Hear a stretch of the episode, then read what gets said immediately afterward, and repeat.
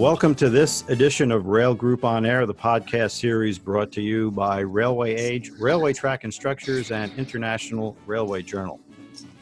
This is Railway Age Editor in Chief, William C. Vantuono, and this podcast is sponsored by Shift 5 that you're going to learn a lot about.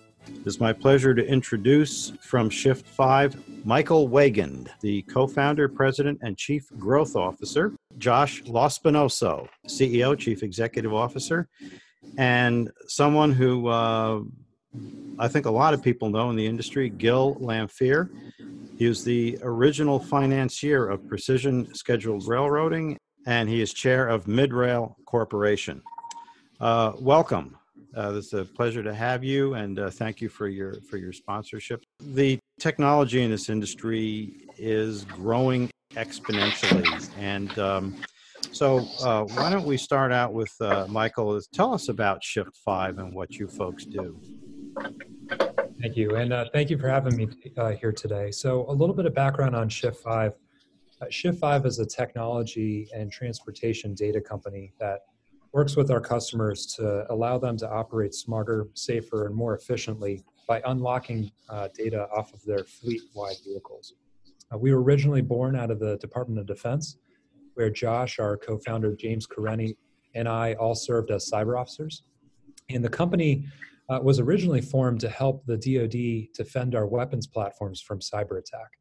Uh, over time, uh, we, we quickly learned that ground combat vehicles and uh, transportation systems like locomotives have a lot in common. Obviously, the Air Force's aircraft and commercial aviation have a lot in common. When you peel back the skin and you look under the hood at the control systems, and uh, and we realized that there was applicability for our uh, our data acquisition, edge compute, uh, cyber monitoring solutions um, to solve both safety and security issues uh, in the commercial transportation market and also um, that we could do so uh, very efficiently and bring additional value to customers by leveraging that data um, in, in, really untold ways that we're still exploring and expanding with our uh, rail customers today. So thank you, Vilbert, uh, for, for having us. Well, you're very welcome. Josh, uh, why don't you tell us about your background and uh, your role in uh, Shift 5?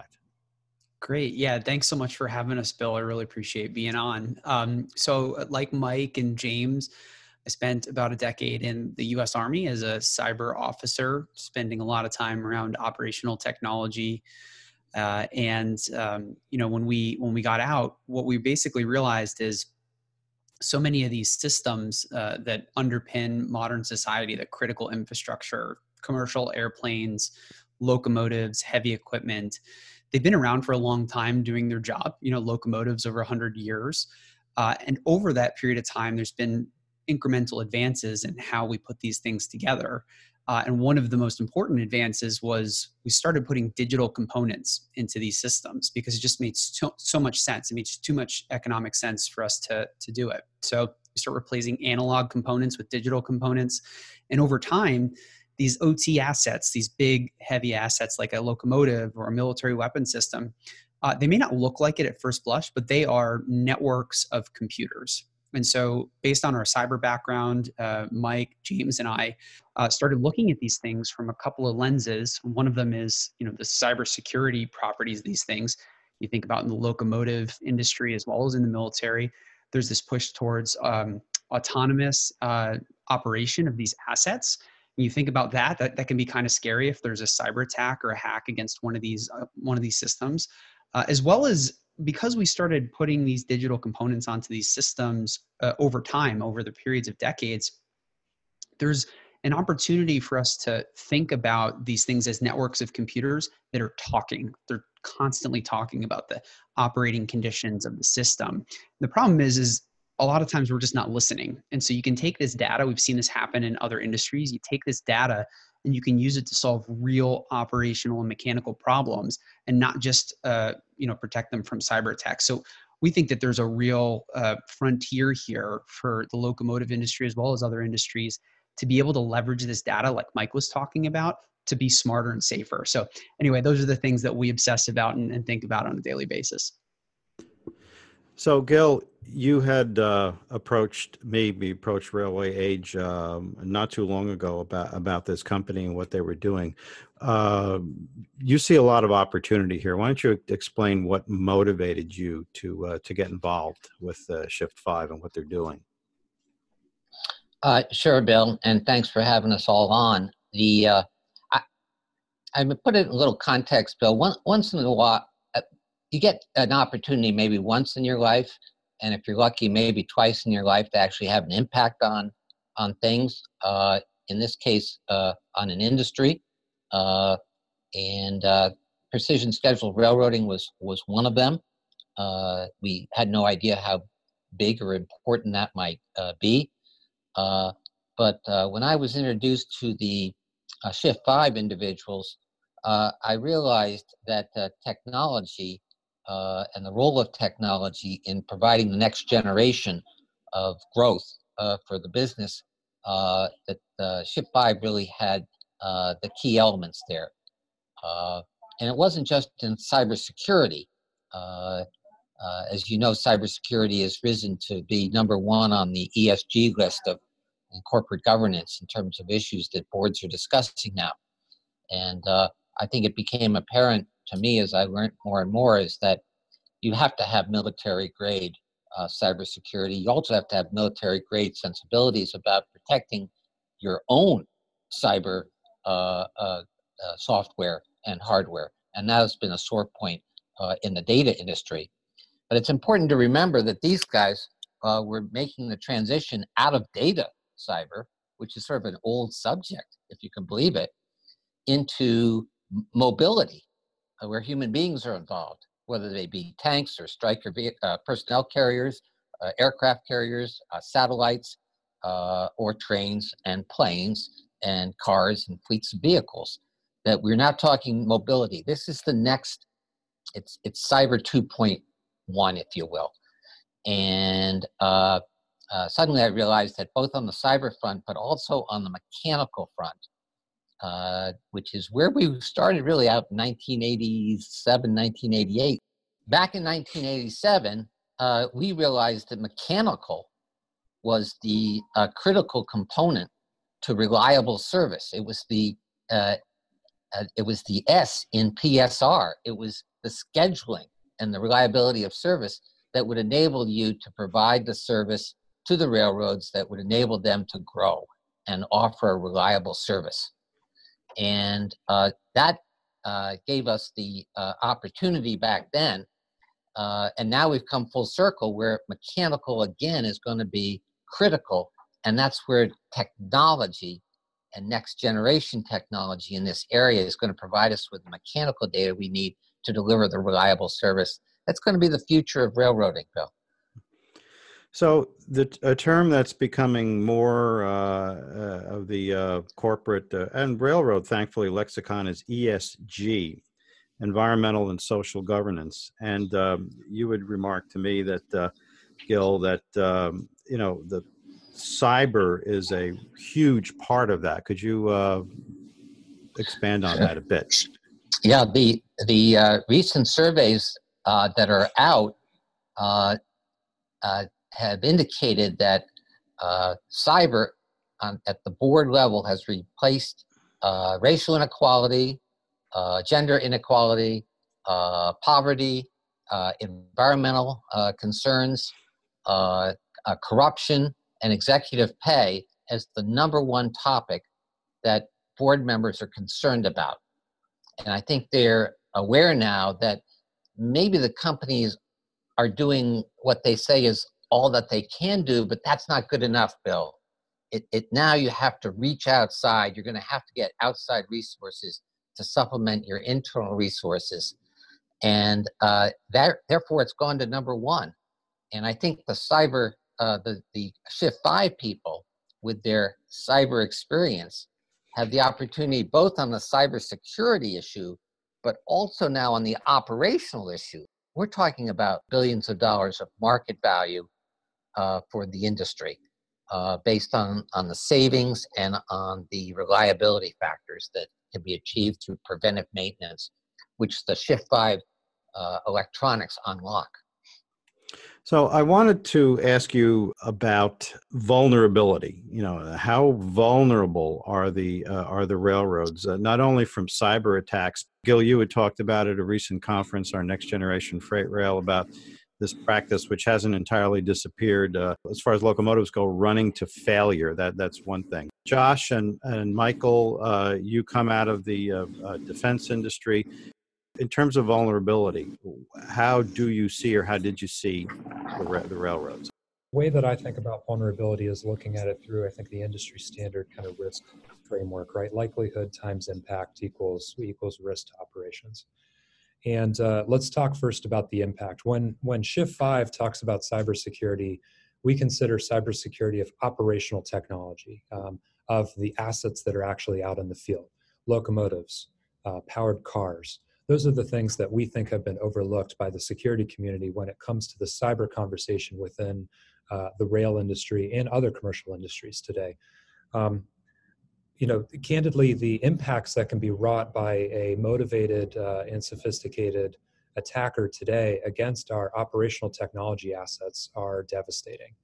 Um, we think about the control systems and, and the fact that they are tightly coupled with uh, uh, you know things like uh, acceleration um, you know in, in some cases electronic braking is all computer controlled today on, on locomotives you know when we consider the prime movers uh, you know they're now entirely computer controlled um, engine control units uh, you know these uh, lrus um, and you know hardened computers are you know now come with the power packs and so the uh, what used to be mechanical overspeed governors have now been effectively lifted and are controlled by onboard firmware uh, that can be manipulated. And if an attacker were to somehow change that uh, onboard configuration, they can, for example, overspeed a prime mover. And uh, most of our mechanical people, you know, can envision what that's happened because a lot of them with enough experience have seen it. You know, the uh, the rods blowing off in the top of the stack, uh, you know, essentially exploding a fire in the engine compartment.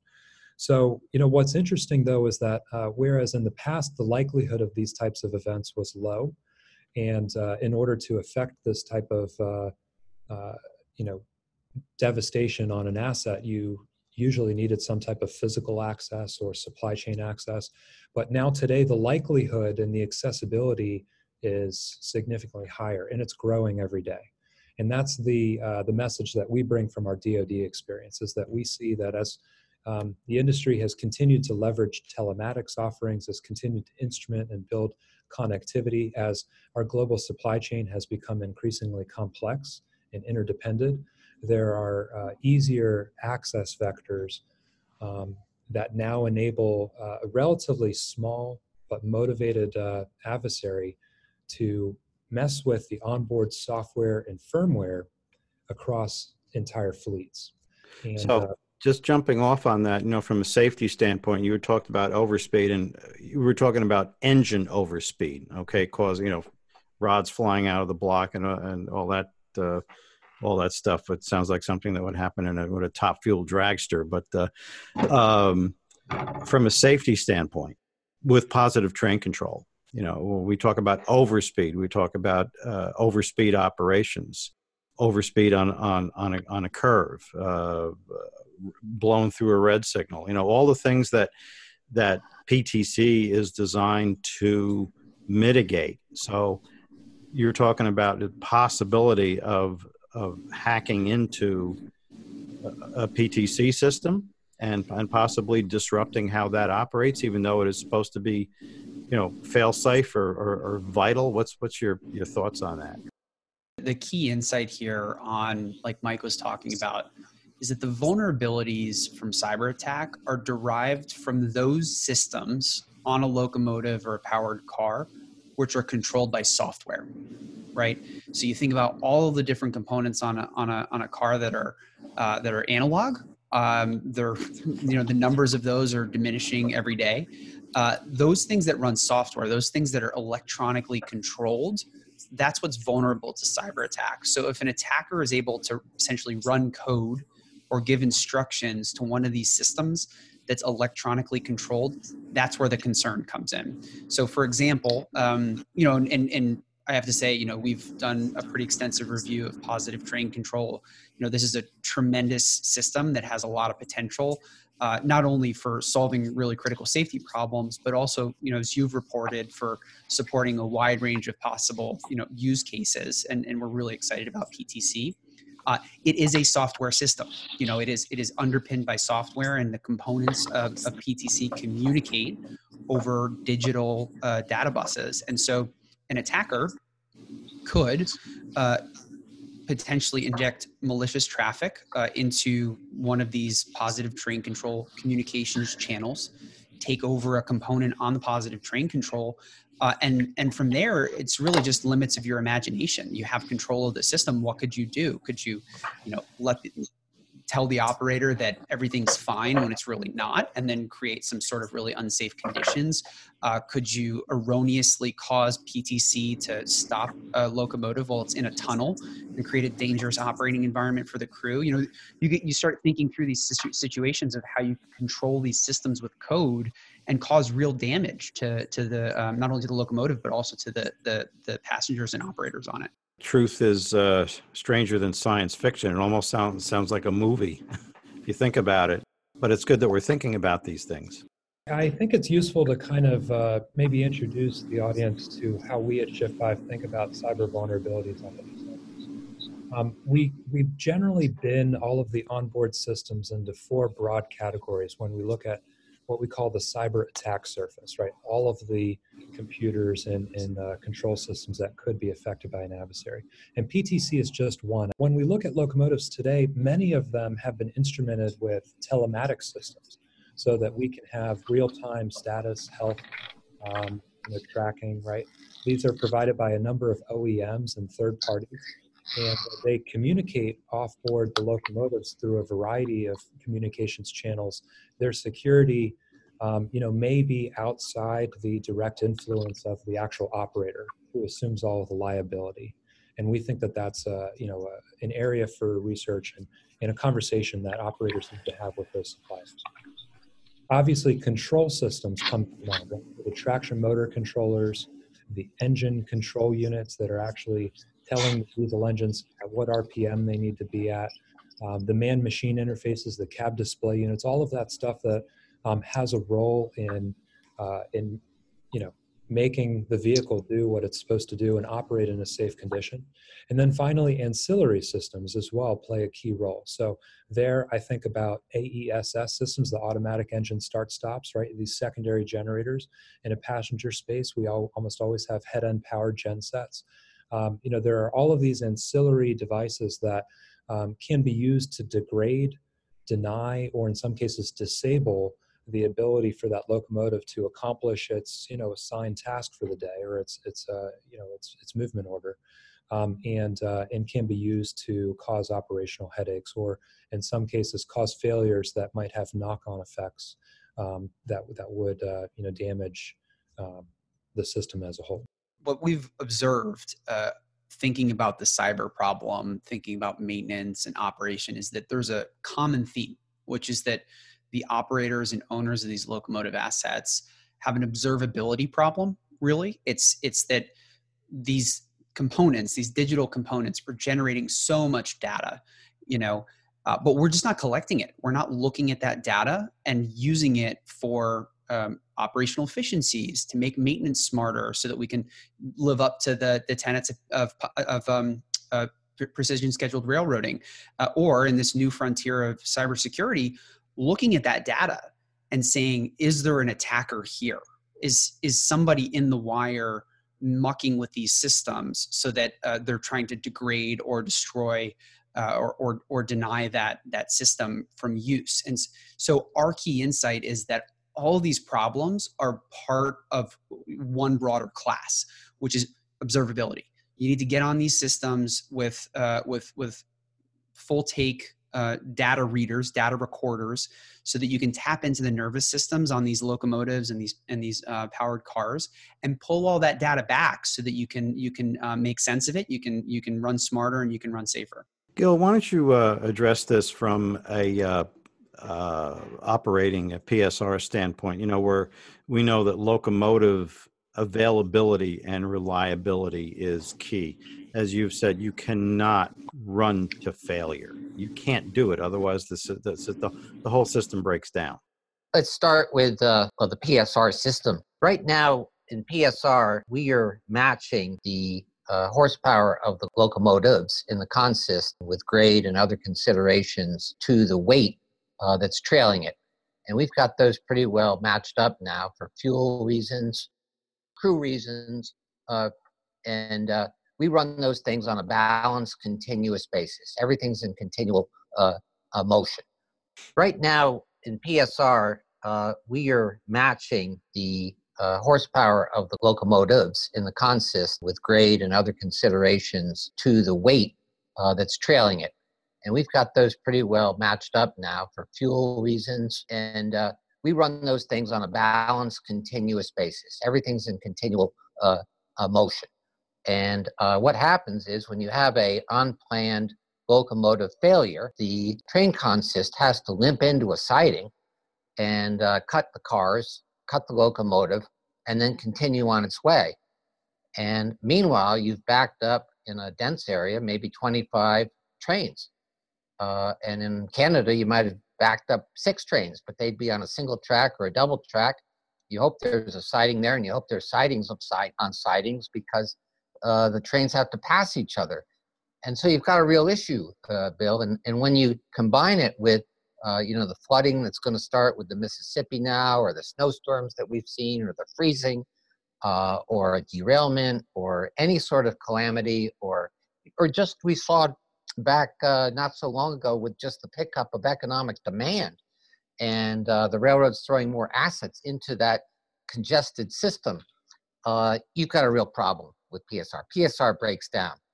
And somewhere along the line, Bill, somebody uh, uh, said, hey, I could save a lot of money by running things to failure, by running the locomotives to failure, because I don't have to pick up the extra insurance policy, uh, bringing them in early and making sure they don't go out with a part that is not reasonably likely to make it to the next 90 day inspection period. And uh, I'm not going to self insure on that one. And that person uh, is probably right. You can save money, except your entire PSR system breaks down. And I done did some quick calculations of what the cost is of backing up the system and what it means. You know, and it's a couple. It's it's three or four billion dollars of market value to a single railroad. Uh, not to mention what it means in terms of customer reliability and what it means to not being able to market new uh, reliable service to the customer. So uh, the entire system breaks down when you have that attitude. And as one COO told me, I told my partner, uh, Dave Dealey, uh, uh, you know, this got to stop. Uh, and it's been going on. And when, when we started PSR back in the late 80s, the number one person to the plate was not Hunter Harrison, who was vice president of transportation at the Illinois Central. It was the vice president of mechanical at the Illinois Central, who was charged with getting uh, the, of the three locomotives that were uh, towing uh, or, or, pulling uh, 40 cars to get those locomotives working. So we only had to use two, and we could pull 120 cars, which was unheard of in the industry. Uh, and when that uh, those guys went out to SP, which was the third largest railroad in the country at the time. Uh, the CEO of Illinois Central, Ed Moyers, who Hunter reported to, uh, said, Gil, I, I, just have one favor to ask, which is uh, I need one person. And I thought for sure he was going to ask for Hunter. He didn't want Hunter. He, he wanted Henry Chidgey, the chief mechanical officer, to fix things. Okay? So the role of mechanical has always occupied an incredible position. And right now, uh, we are bringing locomotives into repair. And what Shift 5 is talking about is when you bring them into repair, you know what's going on with that uh, those mechanical parts. So you you know exactly what to tackle when that locomotive comes in. And when the locomotive goes out, because you've had that precision, hopefully the availability index is met at 93% or whatever the target is for the railroad, but it's going out with a quality assurance label put on it. And, uh, you know, we've done some preliminary numbers about the uh, savings that would occur in productivity the savings that would occur in overtime, uh, the savings uh, that would occur if you can uh, bring up the reliability index. And we're talking oh, a billion and a half dollars of market value or $2 billion of market value to a typical railroad that might have 5,000 locomotives. It's a huge number, and that doesn't count the costs of having unplanned maintenance uh, failures on the line, uh, because that really adds up to another couple billion dollars.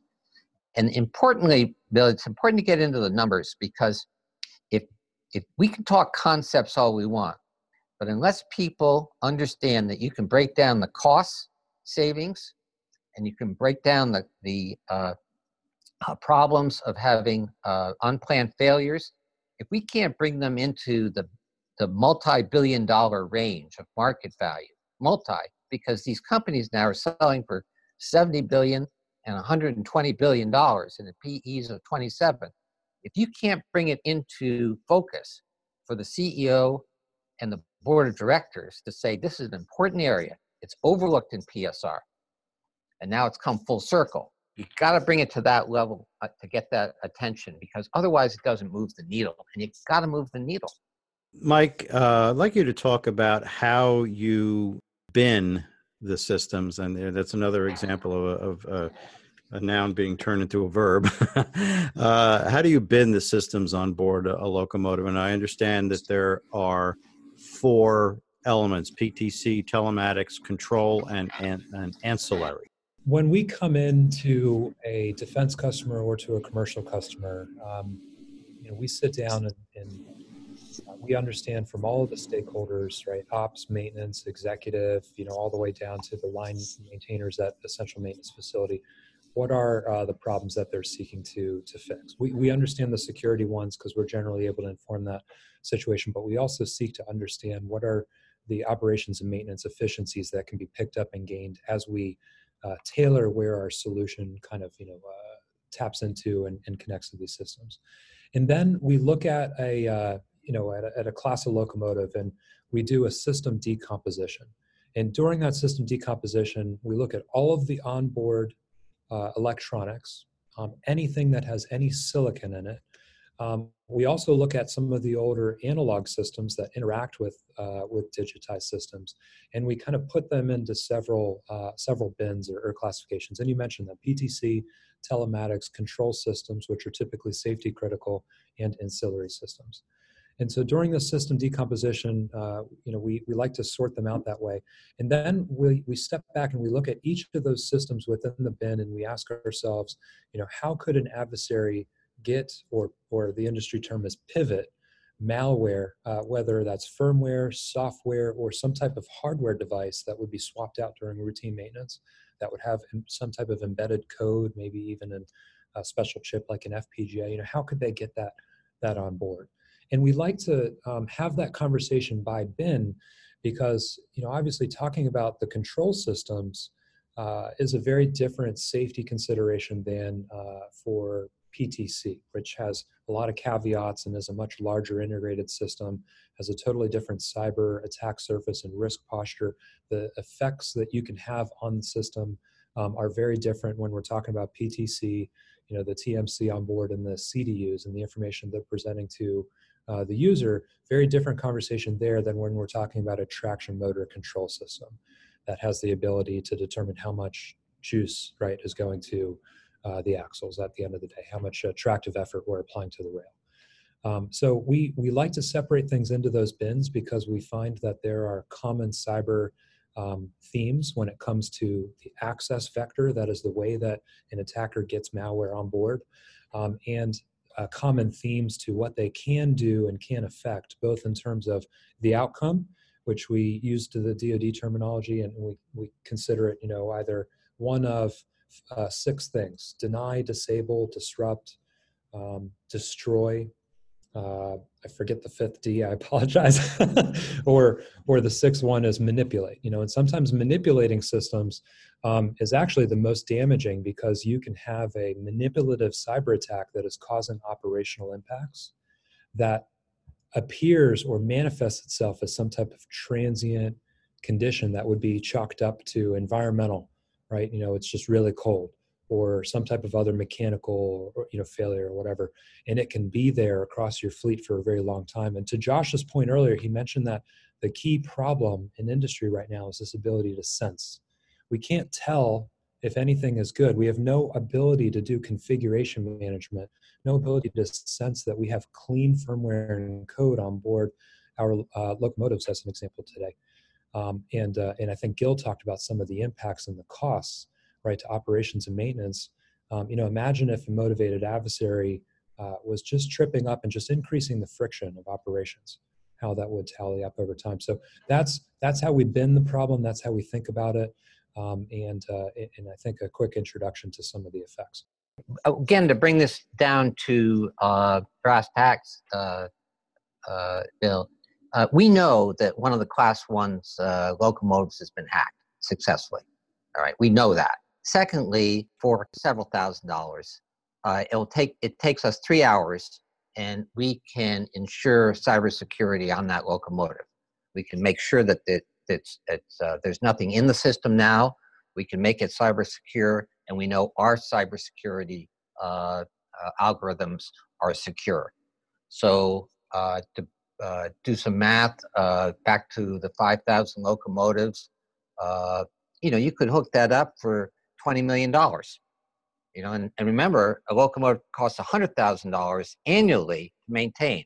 This is a one-time charge, 20 million, top military grade, uh, state of the art, and boards of directors should know that you know in terms of insurance, D&O insurance, in terms of uh, liability insurance, in terms of people's safety in the cab, uh, people who might be affected on the outside, we haven't talked about passengers trains uh, and being in tunnels and being in uh, areas where uh, large numbers numbers of people are gathered.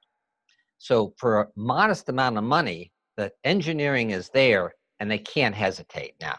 I mean, everybody's on record now. It's an issue. It can be fixed. Takes us three hours locomotive. We can train the people. It can get done. All right. So the cyber issue should be addressed has to be addressed. But I, I, wanted to you know lay out some numbers again uh, to say there's nothing preventing us in terms of the time, the technology, or the dollars involved uh, to to not nail this down and nail it for the passenger rails as well. And we're we're working with several passenger metro areas now, uh, and some are motivated by the cyber. All are motivated by the cyber. Some are really fascinated and have gotten deeply into the mechanical aspects to help their operating issues. You know, if you put it into context, Gil, I would say if the industry spent 15 to 20 billion dollars on PTC and the annual capital uh, expenditures, capital budgets for the just the class one railroads annual are somewhere in the neighborhood of another 10 to 15 billion dollars at least yeah seemed to me that 20 million dollars is not a lot of money it's a lot of money no, to me of course i could you know no, i could Bill, retire on Bill, that well but Bill, you're right. Let me give you another perspective on it. You have 22,000 locomotives, say, at the class ones, uh, give or take some because some are in the yards. But uh, roughly, uh, you know, that's like a $60 billion investment, not including all the service contracts and other things. It's a $60 billion investment that at one, uh, that you can probably fix, uh, well, at one, uh, at a, a, a, railroad that has 5,000, you can fix that for, you know, $20 million. For $80 million or something, you fix the whole problem and you can fix it beginning tomorrow. This one is going to be, uh, is on top of us. We know there's been a hijacking we, we know this is on top of us and we've got the technology to do it. And you get the mechanical for free.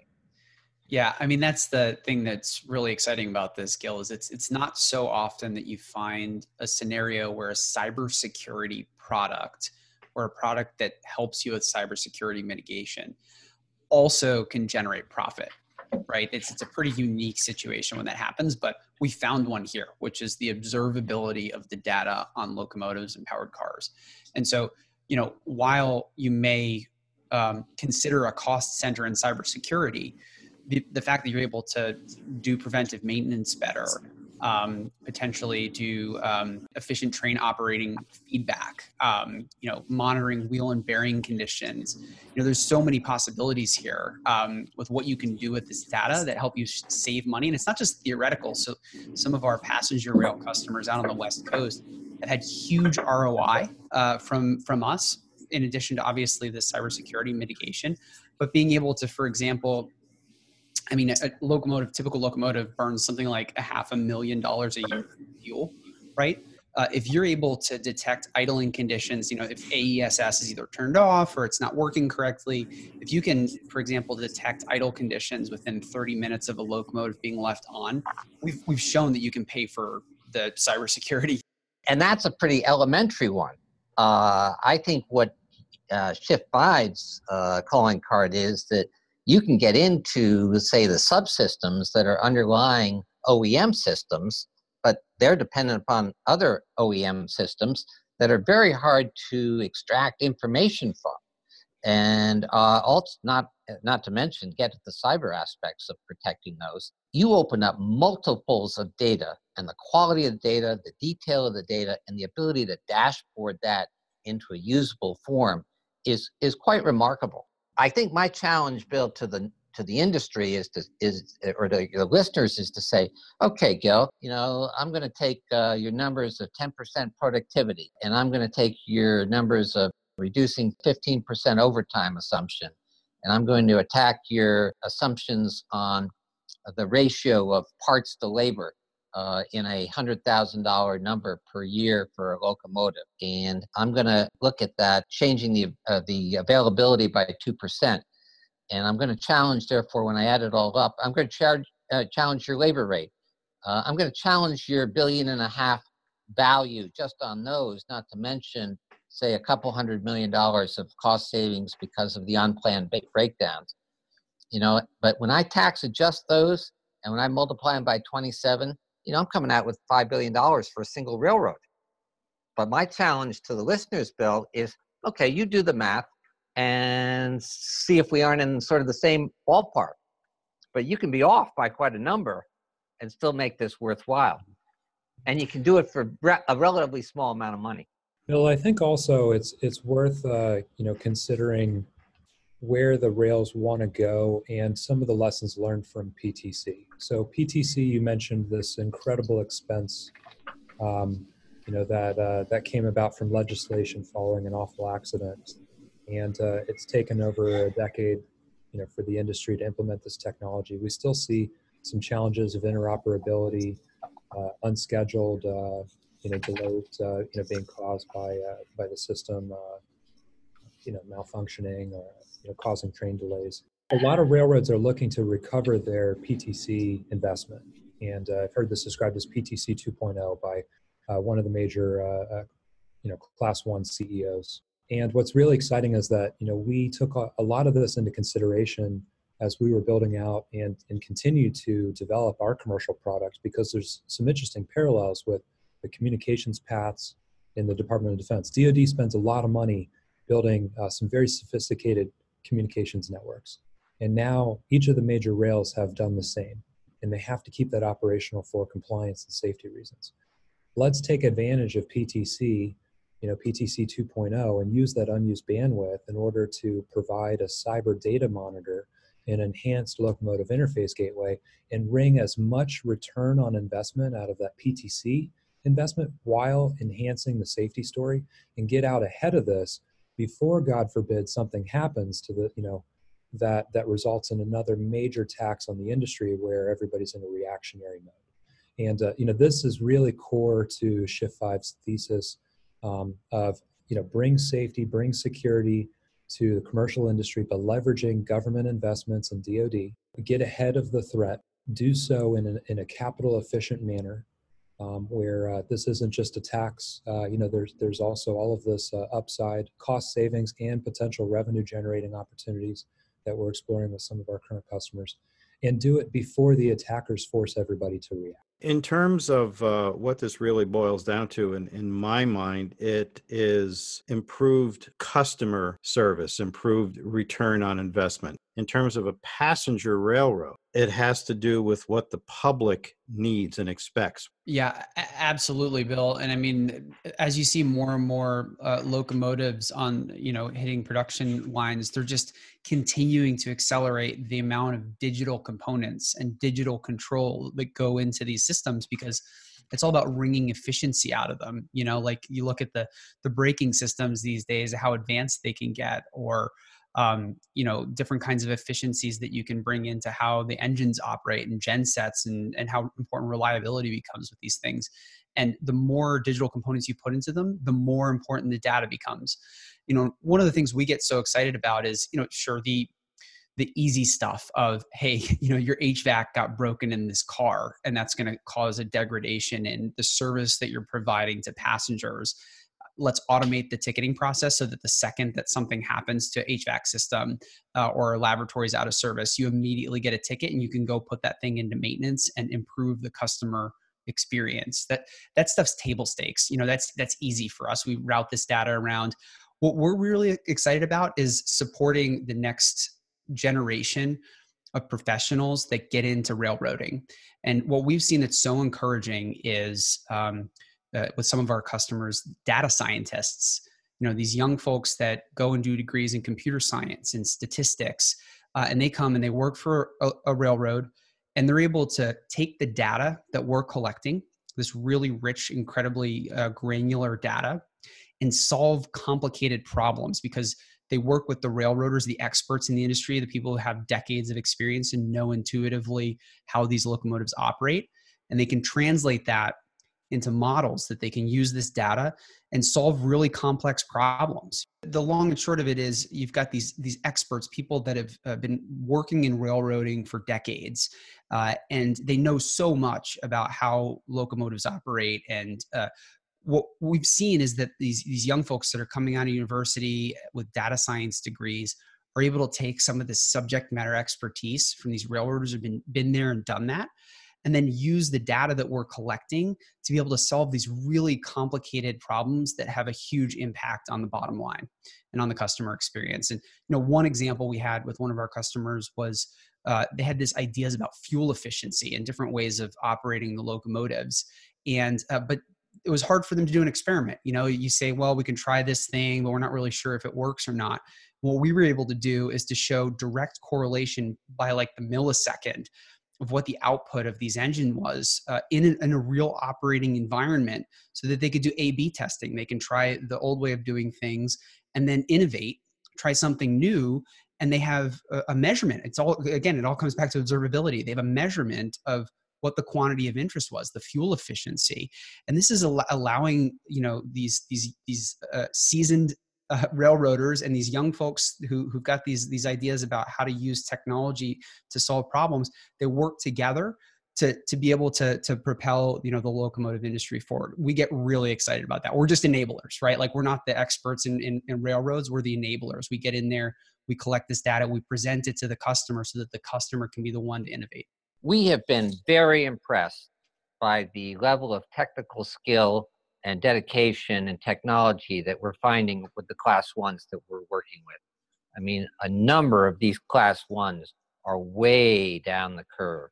And uh, you want to go deeper into jargon, uh, which isn't jargon, it's the way, you know, Shift 5 communicates with these people. They are way down and they are very astute.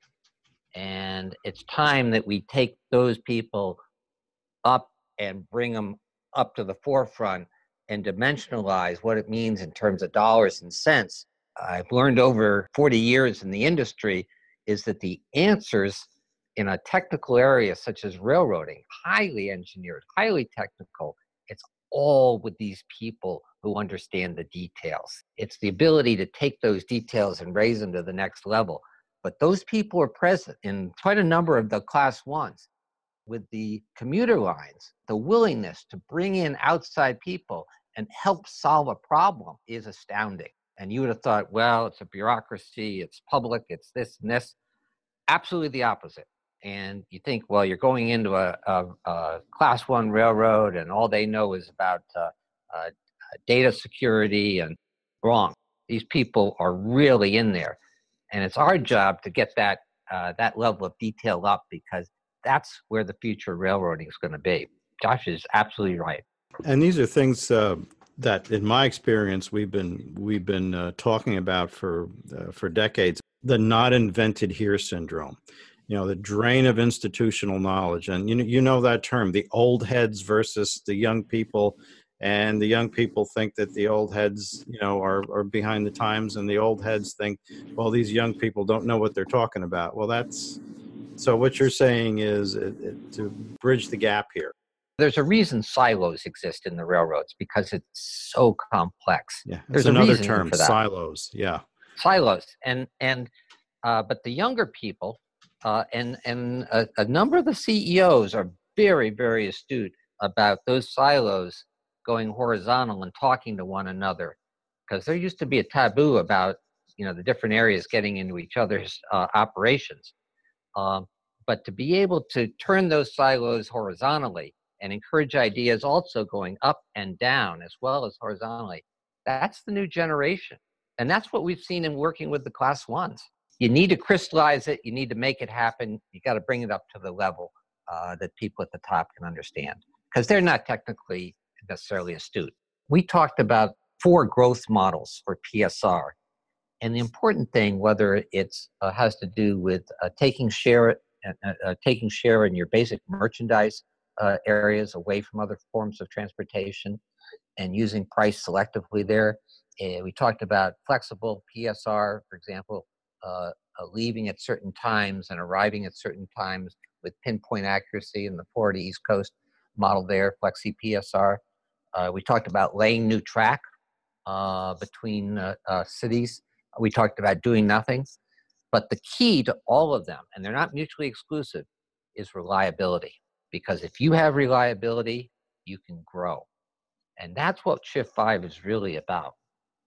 You protect on the cyber side, but you open up the mechanical side and you have reliability. Yes, you can pay for itself many times over, but you have that reliability.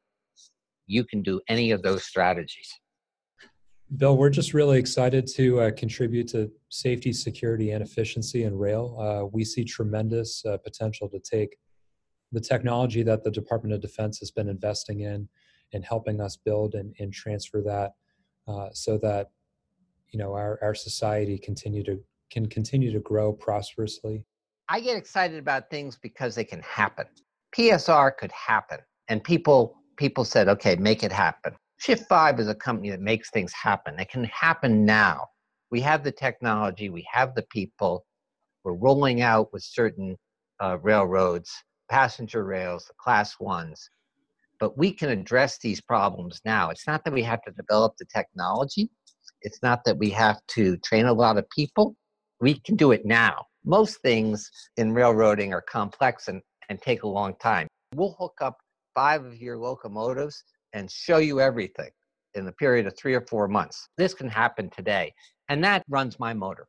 Well, Michael, uh, Josh, and Gil, uh, thanks so much uh, for joining us. And uh, we'll be hearing a lot more from uh, Shift 5, I think, in, uh, in, in, the days and months and years to come. And as I like to sign off on all of these Rail Group on Air podcasts, have a safe day and thanks for joining us.